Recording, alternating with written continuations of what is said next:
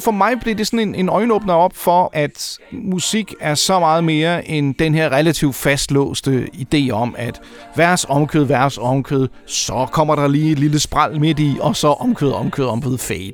Der er masser af stor kunst, der er lavet på den her måde. Men det er sgu vildt spændende, når nogen forkaster den øh, måde at lave tingene på fuldstændig.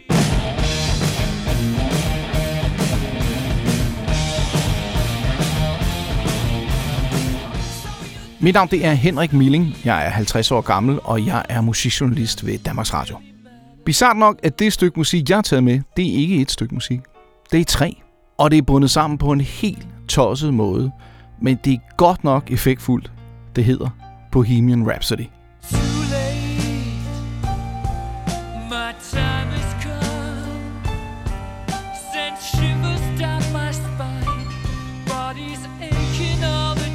Når jeg hører Bohemian Rhapsody, så minder det mig jo om at være en øh, knæk på en 7-8 år, som øh, boede op i Aalborg, det der jeg kommer fra.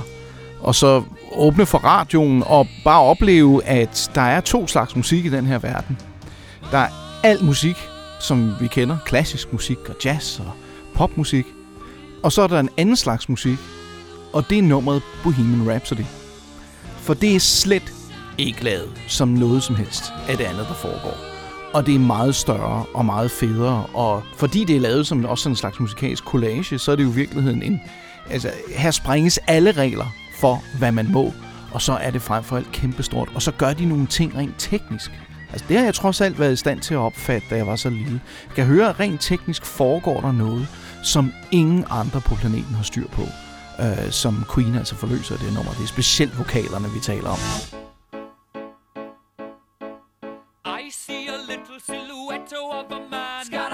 Scaramouche, will you do the fandango? Thunderbolts and lightning, very, very frightening me. Galileo. Når man er et barn, så tror jeg egentlig, at nogle af de ting, man synes, der er sjove at høre på i musik, det er faktisk nogle af dem, der bare er fulde af øh, effekter. Altså, øh, øh, jo, mere, jo flere øh, tossede guitarlyde, eksplosioner og, og mennesker med mærkelige stemmer, der er på, jo bedre synes man, musikken er. Bismillah, no, we will not let you go.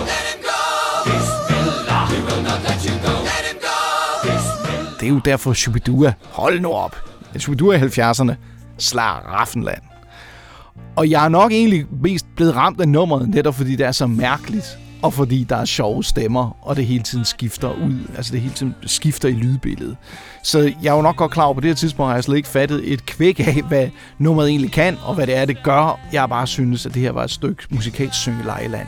Men efterhånden, som jeg sådan blev større og fattede, hvad det egentlig var, der foregik, også igen på det tekniske niveau, hvor imponerende det her det er, så begynder nummeret at få en, altså, en, altså flere, altså endnu flere dimensioner, end man overhovedet kan forestille sig. Og det, øh, så er vi langt forbi noget som altså selv den bedste dag for Shubidua.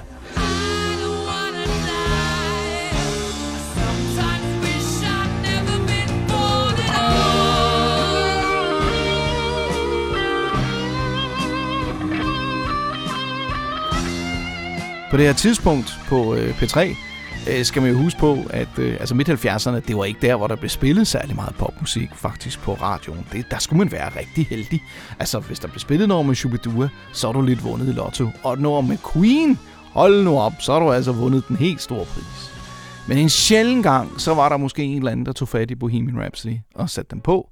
Og så vidste man bare, oh my god, de næste 5 minutter, og hvad er det, 40-50 sekunder, enjoy the ride, fordi nu sker der noget, som er helt anderledes og totalt fedt. Is this the real life?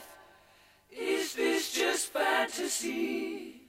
Um, nu sagde jeg, at det var tre stykker musik. Spørgsmålet er i virkeligheden, om det ikke er fire, fordi introen er jo i virkeligheden også et helt lille kapitel for sig selv i den her lille mini-opera, som nummeret jo egentlig beskriver det må altså have talt til mig på en eller anden måde, både det der tekniske, og det her med, at det er et stykke musikalsk landskab, som opfører sig helt anderledes end alt andet, og er meget mere grandiøst. Altså det, det er i stand til det nummer at gribe fat i åbenbart også en meget, meget ung menneske, jeg har været syv eller otte, og få en til at tænke, at det her er helt utroligt og sprænger grænserne for alt.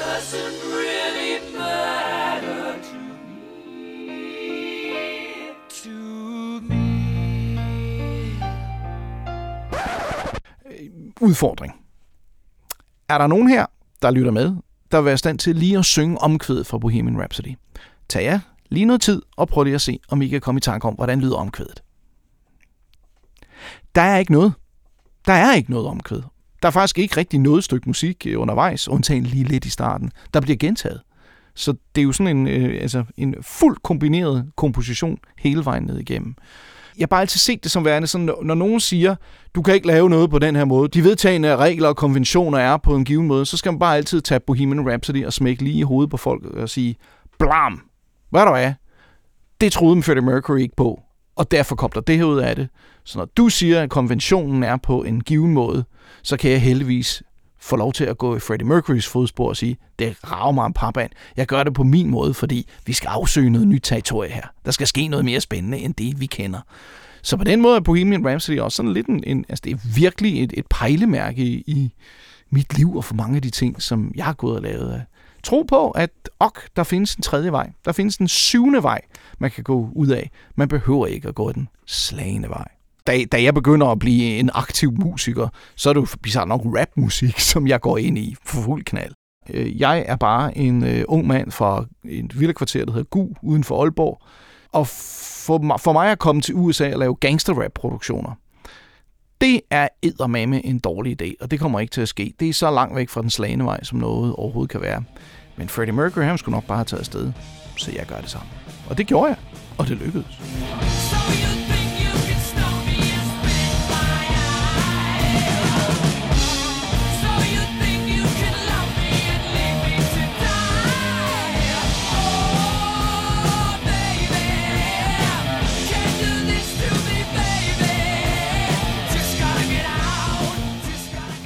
Forhold til Bohemian Rhapsody i dag, jamen det er jo blevet sådan en, altså det er jo sådan en, en, en livskompagnon, kan man jo godt sige. Det er jo ikke en, jeg ringer til hver dag, men en gang imellem, så er det sgu fedt at lige tage den frem. Og så bare sætte sig ned, ro på, og så tage hele den her emotionelle rollercoaster.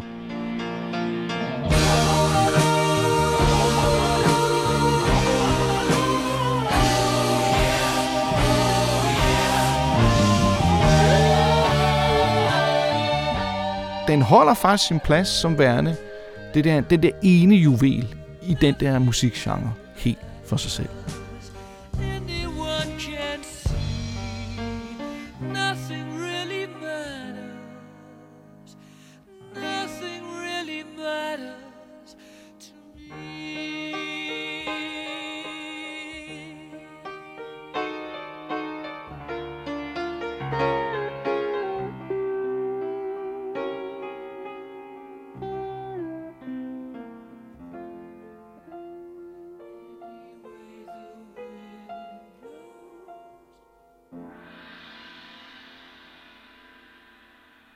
Denne podcast blev produceret af Biblioteket Frederiksberg.